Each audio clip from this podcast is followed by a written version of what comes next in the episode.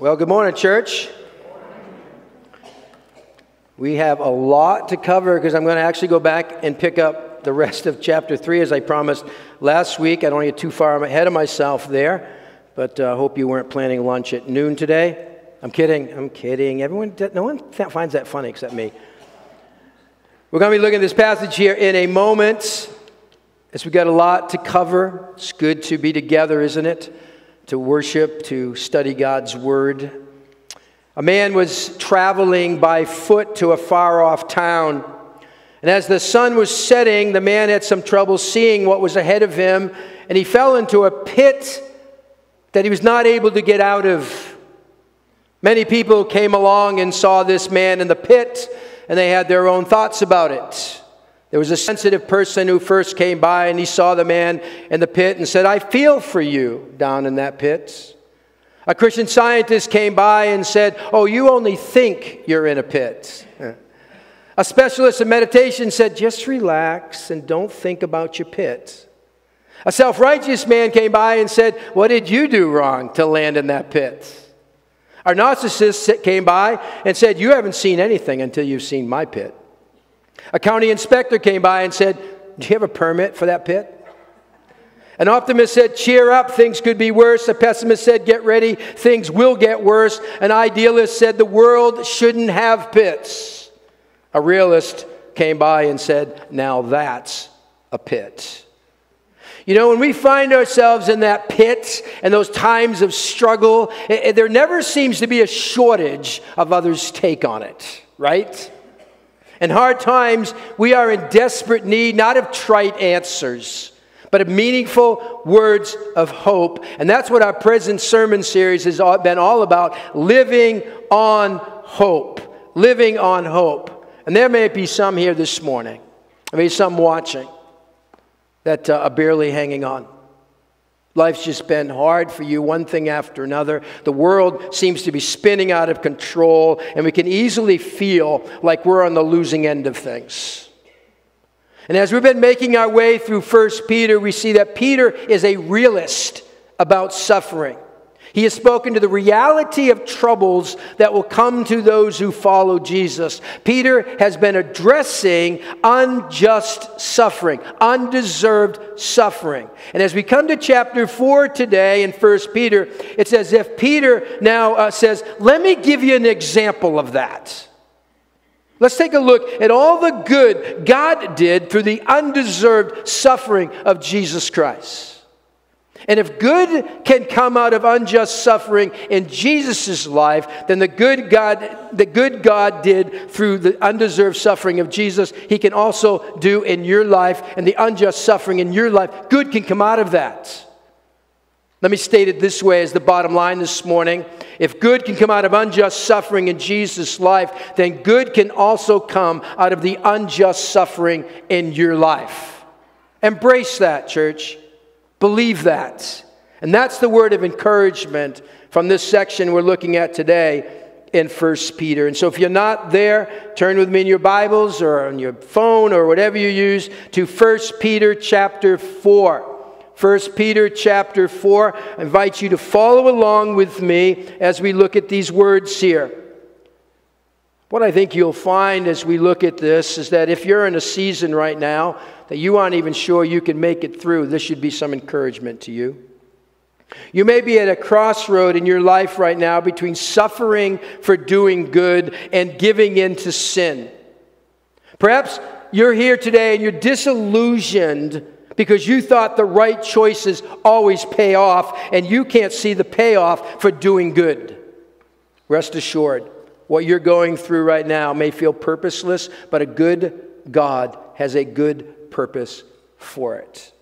If good can come out of unjust suffering in Jesus' life, then good can also come out of the unjust suffering in your life. I hope you're there in your Bibles. 1 Peter chapter 4, verse 1. Therefore, since Christ suffered in his body, arm yourselves also with the same attitude, because he who has suffered in his body is done with sin.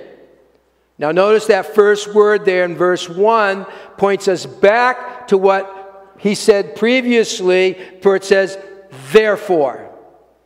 And I believe that therefore goes back to chapter 3, verses 18 through 22, that I promised last week that we would get to this week. So here we are.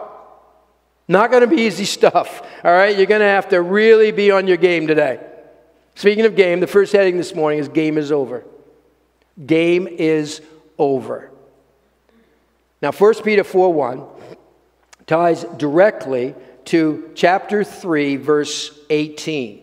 So I want to go back to chapter 3 now in verse 18. Follow along. Peter says, For Christ died for sins once for all, the righteous for the unrighteous, to bring you to God. Jesus experienced the ultimate and undeserved suffering. He was beaten to the point of being unrecognizable. He was executed on a cross as a criminal when he deserved none of that. He is the example of enduring unjust suffering. What might have looked senseless to all who were watched, it had a purpose. His suffering was to what? Bring us to God. Bring us to God. Now, Peter could have easily gone from chapter 3, verse 18, to his words that I read previously in chapter 4, verse 1.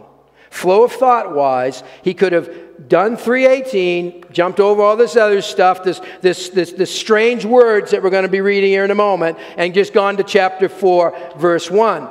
The train seems to leave the tracks here a little bit. All right, end of verse 18. Follow along. He, Christ, was put to death in the body, but made alive by the Holy Spirit, through whom also he, meaning Christ, went and preached to the spirits in prison who disobeyed long ago when God waited patiently in the days of Noah while the ark was being built. In it, only a few people, eight in all, were saved through water. And this water symbolizes baptism that now saves you also. Not the removal of dirt from the body, but the pledge of a good conscience toward God. It saves you by the resurrection of Jesus Christ, who's gone into heaven and at the right is at God's right hand with angels, authorities, and powers in submission to him. That's all clear, right? We're all set? Just move on.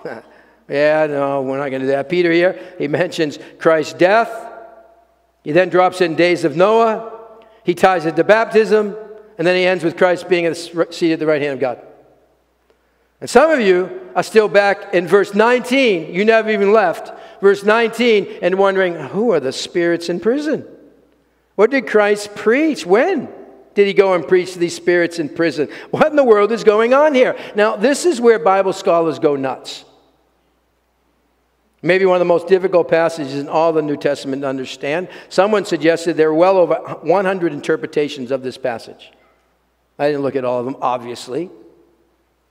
Martin Luther, after studying this passage, openly admitted, I still do not know for sure what Peter meant. well, that doesn't give me a lot of hope. Well, I'm not going to give you all the, all the interpretations, but let me give you my take on it. All right, full disclosure here. I changed my opinion from what I had in the beginning of the week to the end of the week, and I reserve the right to change it again. All right.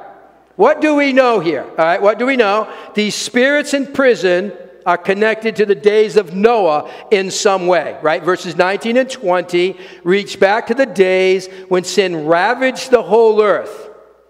Things were so bad that even fallen angels came to earth, lusted after the women, and set out to corrupt mankind by impregnating these women. Go read Genesis 6. 2 Peter 2 4 helps us, helps us out a little bit.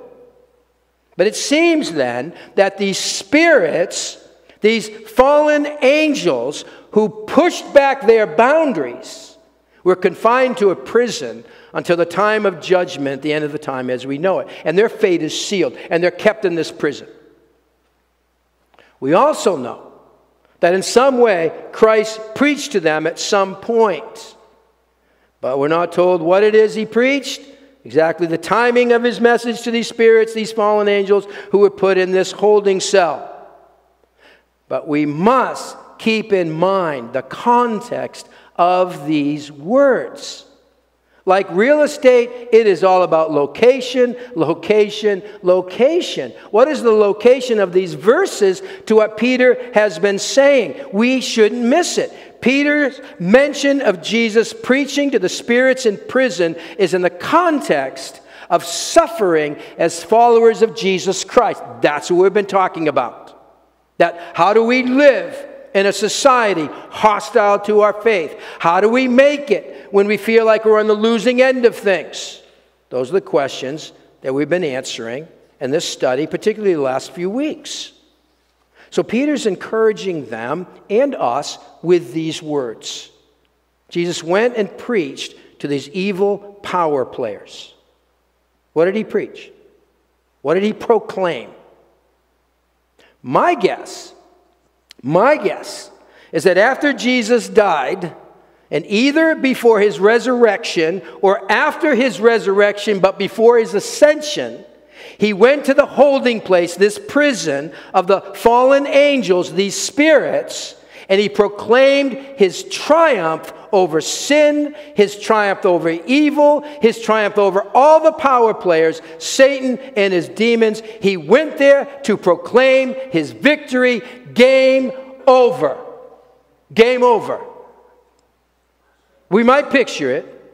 We might picture it. No, oh, not we. I might picture it as the last play of the game, the touchdown for the win, and Jesus goes down to this holding place and he spikes the ball. Winners! Game over. Game's over for sin, game's over for death, game's over for all the power players. Evil has been dealt its final blow when Christ died on the cross and he was resurrected. Jesus defeated evil in the spiritual realm. Church, we can't lose. We can't. It's encouragement to Peter's readers and to us. Noah lived in despicable, evil times. Now, often our picture of those days of Noah, and I'm going back, the days of flannelgraph, right? Some of these nice little pictures, all the animals are in the ark, all nice and safe. Kind of like, you know, resembled Care Bears. No, no, no, no, no, no. It really resembled that time there more like Nightmare on Elm Street. I mean, it was terrible in, in the world then. I mean, we think it's bad. It was terrible then. No one lived in these times. He was surrounded by unbelievers and by wickedness. He was the bright spot in a dark world. That's been Peter's point all along this letter, has it not? How do we live in these days marked by evil? We sometimes feel like Noah. We see all this corruption going on, and just like the days of Noah, God waits patiently. God gave the people time to repent 120 years. God waits patiently. Sometimes wish He didn't. And then in our story, of course, eight people go into the ark where they're safe from the flood. That tells me God will get us home. Like Noah in the ark, saved from the destruction of the water, Peter says, You're saved through the waters of baptism. Now, don't get confused here. Don't get confused here. The plain passages of Scripture make it clear that we cannot add anything to our salvation by what we do. We're saved by grace alone, through faith alone, in Christ alone. Exclamation point. Baptism is a symbolic expression of the heart's decision to trust in Jesus, Jesus for salvation. Or as James Dunn puts it, baptism, baptism, baptism is a way of saying to God with our whole body, I trust you to take me into Christ like Noah was taken to the ark and to make Jesus the substitute for my sins. You see, it wasn't the ark that ultimately saved Noah. No, it was his trust in God that saved Noah. And it was the ark that was symbolic of that trust. Same with baptism. All right, let's not miss the application in all of this. I know it's hard. Let's not miss the application. Noah was living in the midst of a moral cesspool. Living in a time when evil seemed no- normal. And there was no excuse for him to simply go along with it. He was obedient, he was faithful to God when others must have thought he was a nutcase. Building an ark on dry land. What are you doing, Noah? I'm building an ark. Why? It's going to rain. What's rain? I don't know, it might have rained before then. That just sounded good. You check it out. Check it out. Not going to be life or death on that one. But, we're, we're, but what's the point? We're to be obedient in the times that we live. We're to be faithful. We may, we're going we're going to probably stick out when we're faithful. Let's live above the standards of the world. Now remember, what Peter's doing here, he wants to strengthen them in hope. Their hope is in Christ. And so look to the example of Noah, who in the face of ridicule was saved.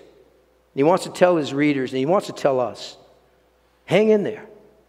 You belong to Christ. Christ has triumphed. His work is completed. He now sits in power and authority at the right hand of God. Game over. Therefore, chapter 4, verse 1. Second heading Suffer, not sin. Suffer, not sin. All right, I'm going to read chapter 4, verse 1 again. Therefore, since Christ suffered in his body, arm yourselves also with the same attitude, because he who has suffered in his body is done with sin. Arm yourselves. Peter draws upon the, the military metaphor of a soldier taking up weapons and preparation for battle. Listen, church, the Christian life is not a playground, it's a battlefield. Arm yourselves. One word in the original it's really an action word, it's a doing word that we're to prepare our minds each day for the attacks that might come up against us, that we're going to choose suffering over sin if we have to, that we're going to arm ourselves every single day. And just like most of us in this room would not leave our house in the morning without our phones, don't leave our house without arming ourselves with Christ's attitude.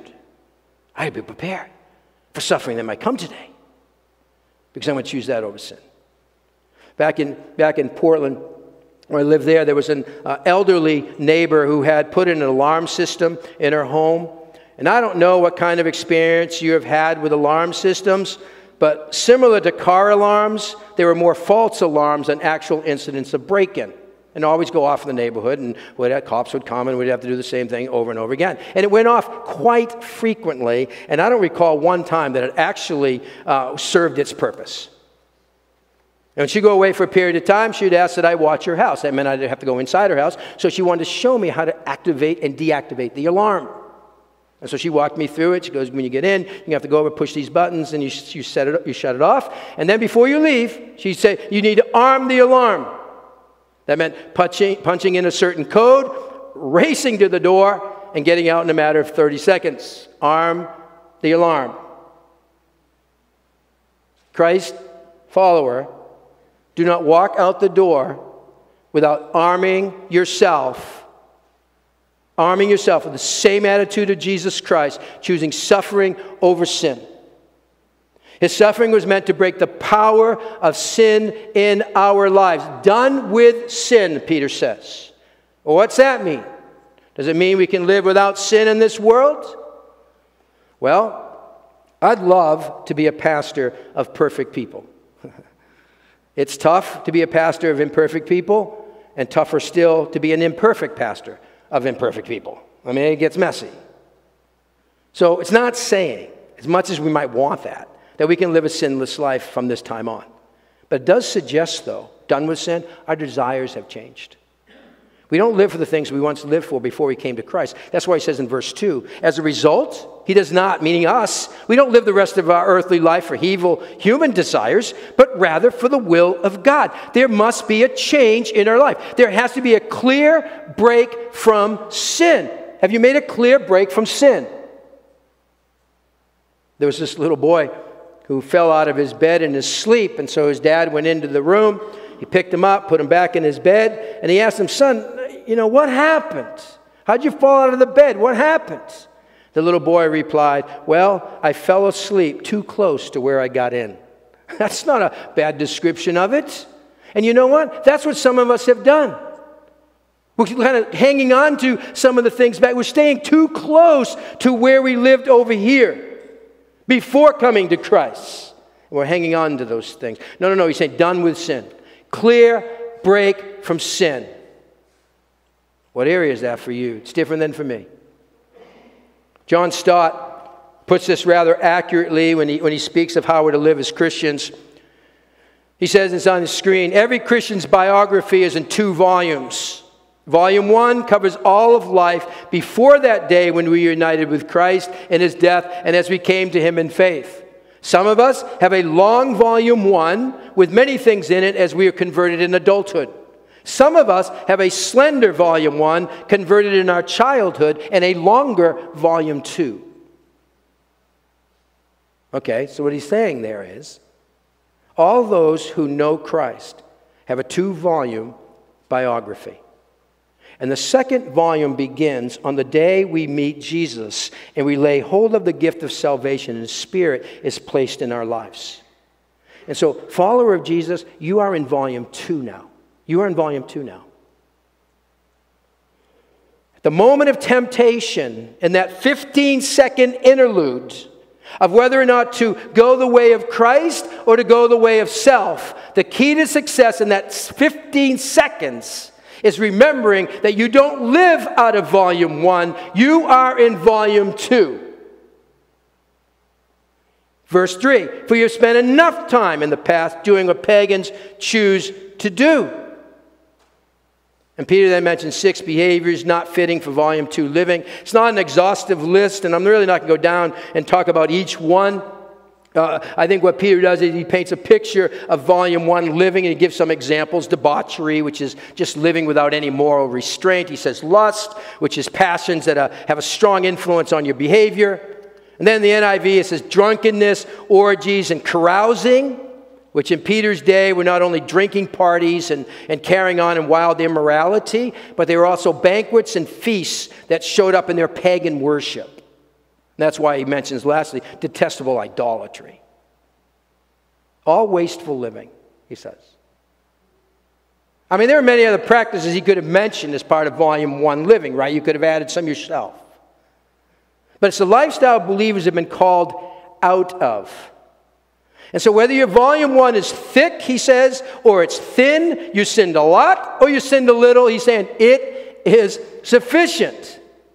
We never need to say, I need a little more time to sin. And I remember as a teenager going, I'm going to do all these other things first. I want to sin as much as I can, get all that fun out of the way, and then I'm going to follow Jesus. He's saying, You don't have to do that. Why invite all that destruction in your life? Wastefulness. That's what he says. And sometimes we, we fall into this just one more, right? Just one more. The comic strip BC the caveman is, is, is leaning on the boulder which reads trivia test. And BC is given the test uh, uh, to one of his uh, deadpan prehistoric friends. He says, Here's one from the Bible. What were the last words uttered by Lot's wife? And without a moment's hesitation, his friend replies, She said, Forget your fanatical beliefs. I'm going to take one last look. now, it doesn't say that in Scripture, but that's the sentiment. One more. Right?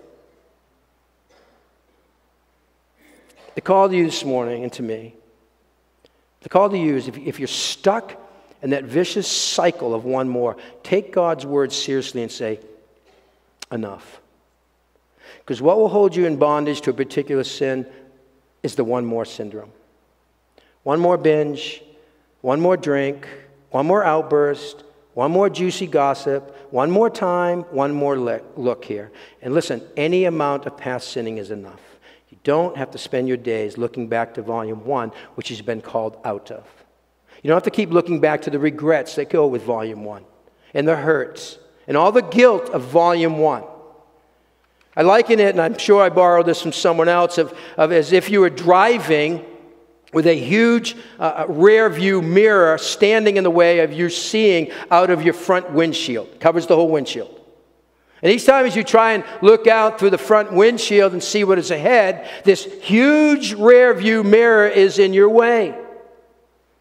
Each time you try and look ahead, your eyes get fixed on what's behind you. What's going to happen? Well, obviously, you can't drive that way. You're going to go off the road. You're going to drive into someone else. It's not going to be pretty. And so I ask the question spiritually now in what way is the rearview mirror obstructing your view of God's purposes for your life? How has God been stirring your heart as of late to get your eyes off your past and look ahead to what God has in store for you going forward? You're in volume two now, believer. There's, no, there's so much more to be written. Don't give ourselves to wasteful living. Peter says, Instead, choose to live the rest of your days, the rest of your life for the will of God. Whether that's three years, five years, 10 years, 30 years, 50 years. Live the rest of your life for God's purposes. No matter the regrets you have and look in your rearview mirror, you get a new start. Golfers call it taking a mulligan. You scratch the score, you start again. You have a mulligan. You have a mulligan. All right, be about living, volume two. Suffer, not sin. Third heading this morning stand out. Stand out. Verse 4. Look at verse 4 of uh, 1 Peter 4. They, meaning those we once hung out with, those who think this life is all there is, they think it's strange that you not plunge with them into the same flood of dissipation, and they heap abuse on you. Now, the phrase flood of dissipation basically means wastefulness. I mean, he might still have Noah's flood in his mind as he's writing this, a flood, but it means wastefulness. Life in volume one is a wasted life as you chase temporary pleasures. And the normal expected path of a follower of Jesus Christ is a different lifestyle than those who do not know him. So when we're living out of volume two, what's going to happen is we're going to stand out. People are going to think you're strange. You're wasting your life living for Jesus. You're missing out. And so the pressure to conform to the ways of the surrounding culture, it's real. Going along with the world and the things we used to do seems easier sometimes, doesn't it, than swimming against the current? Years ago, I enjoyed doing some whitewater canoeing. Usually class two or three. I, I liked my life too much to try on four, five, or six. But one time while canoeing on the Saco River in Maine, my friend and I were doing the canoeing. He was in the back, I was in the front. My wife was in the middle as a passenger. She remembers this trip not so fondly. I won't give you all that. And we were going along quite well, maneuvering, trying, you know, saying this is a great time, you're going to really enjoy it. We're going around the rocks, we're going along with the current. When the two of us, me, me and my friend, we got our signals crossed, and the front of the canoe hit the rock dead on. The canoe turned and then it flipped. It was at that moment when standing against the current took on a whole new meaning. Everything's coming at me. And we had to, as the water splashed against us, we're trying to, to, you know, we're trying to take hold of the, the canoe and all the other stuff that fell out of the canoe and pull it over to the side to safety. And it took everything in us to fight against the current. Everything. It is so much easier to go with the current than standing against it. I thought when I became a Christian, I had nothing to do but just lay my oars at the bottom of the boat and float along. Boy, was I wrong. It wasn't long before I discovered that Volume 2 living meant going against the current a lot. The current of the world is what? Get as much fun out of life as you possibly can because once we die, we die. All over. Verse 5 But they will have to give account to him who is ready to judge the living and the dead. For this reason, the gospel is preached even to those who are now dead, so that they might be judged according to men in regard to the body, but live according to God in regard to the spirit. Now, I just got to clear up one thing here, just to make sure we're not confused on this, because in verse 6, it speaks of the gospel being preached to those who are dead. That is not suggesting, as some would say, that's referring to Jesus descending into the holding place, into Hades, and he offers a second chance to all people who die. That's not saying that. Scripture does not teach that there's a second chance for people to receive Christ after death. You, you, you can look at, you can check it out. But Hebrews 9:27, I'm going to give you one example. Hebrews 9:27 says, "Just as man is destined to die once, and after that to face judgment, once judgment. So Christ's sacrifice wants to take away our sins." So in our passage here, what's he saying here? Verse 6, it reads in the NIV, "The gospel is preached even to those who are now dead." Now the word now isn't in the original but it's supplied for us at least in the NIV, and I believe it's the correct sense of the meaning here. It's saying that the gospel was preached to the ones who since have passed away. They had the gospel preached before they died, they had opportunity. Now, it's really written, I think, to reassure these believers that even though their fellow believers have died, they have hope of eternal life. Because what was going on in that day is that opponents of Christianity were coming along and rattling these believers, and they were saying things like, Ha! What good is it for your friends to suffer for Jesus' sake? Look what it cost them. They all died. They say, no, no, they, they had the gospel preached to them before they died. They're, they're, they're going to argue here as they come to, to the Christians. They're going to say, You live for Christ. You miss out on all the fun, all the partying, and then you die and you go to the worms. We eat, drink, and be merry. We die and go to the worms. It's all the same. Well, while it looks the same to all in the end, Peter reminds his readers that God will get the final words. When the army of Julian the apostate was on the march to Persia. Some of the soldiers got hold of a Christian to torment and torture this Christian in, in, in, brutal sport. And after they wearied of doing that, they looked into the eyes of, of this Christian and said to their helpless victim with infinite scorn in their voices, Where now is your carpenter God? The prisoner looked up through pain and blood and agony. He said, Where now is my carpenter God? He's building a coffin for your emperor. Kind of puts in perspective. Where's your God now? The unbelieving world may ask. Little do they know, they must give an account to this God. And, church, at times it seems as though we are on the losing side of things. The unbelieving world may mark what we're living for as a waste as they go about amusing themselves to death. The 2013 film Gravity, Dr. Ryan Stone, played by Sandra Bullock, is a medical engineer on her first shuttle mission. And she's with veteran astronaut Matt Kowalski, who's played by George Clooney. On a routine uh, spacewalk, the shuttle is destroyed by a freak hail of space debris, leaving Stone and Kowalski completely alone. According to one description of the film, it says they are tethered to nothing but each other and spiraling out into the blackness. The deafening silence tells them they have lost all communications to Earth and any chance for rescue. As fear turns to panic, every gulp of air eats away at what little oxygen is left. But the only way home may be to go further out into the terrifying expanse of space. Now, after that film's release, the, church, uh, the German magazine Der Spiegel asked 69 year old German astronaut Ulrich Walter to fact check the film. And Walter said that after becoming completely untethered, Sandra Bullock's character would have died. And the interviewer commented and said, Well, that doesn't sound like a very nice way to go, drifting through nothingness in space, waiting to die. But Ulrich replied, No, no, when you're, sl- when you're slowly running out of oxygen, the same thing happens as does when you're in thin air at the top of a mountain. Everything seems funny. And as you're laughing about it, you slowly nod off. He says, I experienced this phenomenon in an altitude chamber during my training as an astronaut. At some point, someone in the group always starts cracking bad jokes. And a person who dies alone in space, he says, dies a cheerful death. In other words, your situation is hopeless, you're slowly dying, but you think it's funny.